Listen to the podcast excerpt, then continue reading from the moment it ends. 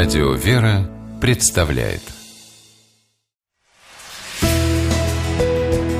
Литературный навигатор Здравствуйте! У микрофона Анна Шапилева. Современные авторы исторических романов часто сетуют на то, что свежие и острые темы для новых произведений находить становится все труднее. Мол, самые эффектные и интригующие сюжеты уже давно воплотили в литературе корифеи – Отец и сын Дюма, Вальтер Скотт, Марис Дрюон и Генрик Сенкевич. Но есть среди нынешних писателей и те, кто открыл для себя поистине неисчерпаемый источник вдохновения – Библию. Священная история полна захватывающих поворотов и невероятных событий, перед которыми буквально меркнут все тайны мадридского двора. На основе одной из таких библейских историй американец Джин Эдвардс и написал свою повесть о трех царях.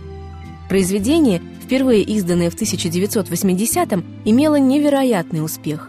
Его вслух читали и пасторы со своих кафедр, и интеллектуалы с трибун литературных клубов, а спектакль, поставленный по повести, несколько лет не сходил со сцены американских театров, собирая полные залы. И не мудрено, драматизм в повести ощущается буквально за каждой буквой. Но по-другому, наверное, и нельзя было рассказать трагичную, но мудрую и глубокую историю о первых израильских царях, Сауле, Давиде и Авесоломе. Поначалу кажется, что автор повести о трех царях обращается к тем, кто уже знаком с событиями, описанными в библейских книгах царств. Но скоро становится понятно, что Джин Эдвардс намеренно не дает подробного пересказа историй. Он развивает повествование постепенно, искусно переплетая описание событий с философскими размышлениями. И читатель видит перед собой не нарезку из кадров, а широкую панораму.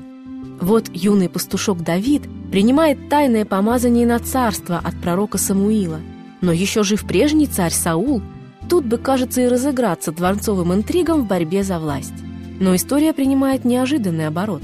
Попав в качестве придворного певца во дворец, Давид не только не делает попыток завладеть троном, но и терпеливо сносит выходки завистливого и коварного Саула, который в припадке злобы даже бросается в юношу копьями – в дни своего царствования Давид также покорно примет весть о том, что его родной сын Авессалом задумал заговор и объявил себя царем израильским.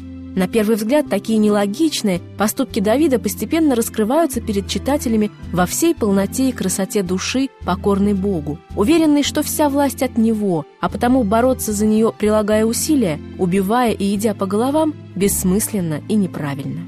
Единственного, кого в контексте повести действительно предлагается беспощадно убить, это своего внутреннего царя Саула, желание мстить и добиваться своего во что бы то ни стало.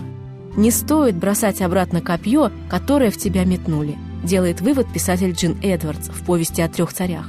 Лучше вовремя от него увернуться, а в остальном довериться Богу. С вами была программа «Литературный навигатор» и ее ведущая Анна Шапилева – Держитесь правильного литературного курса.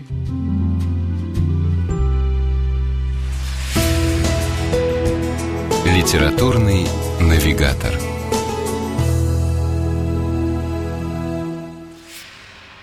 При реализации проекта используются средства государственной поддержки, выделенные в качестве гранта в соответствии с распоряжением президента Российской Федерации от 1 апреля 2015 года номер 79 РП и на основании конкурса, проведенного Союзом женщин России.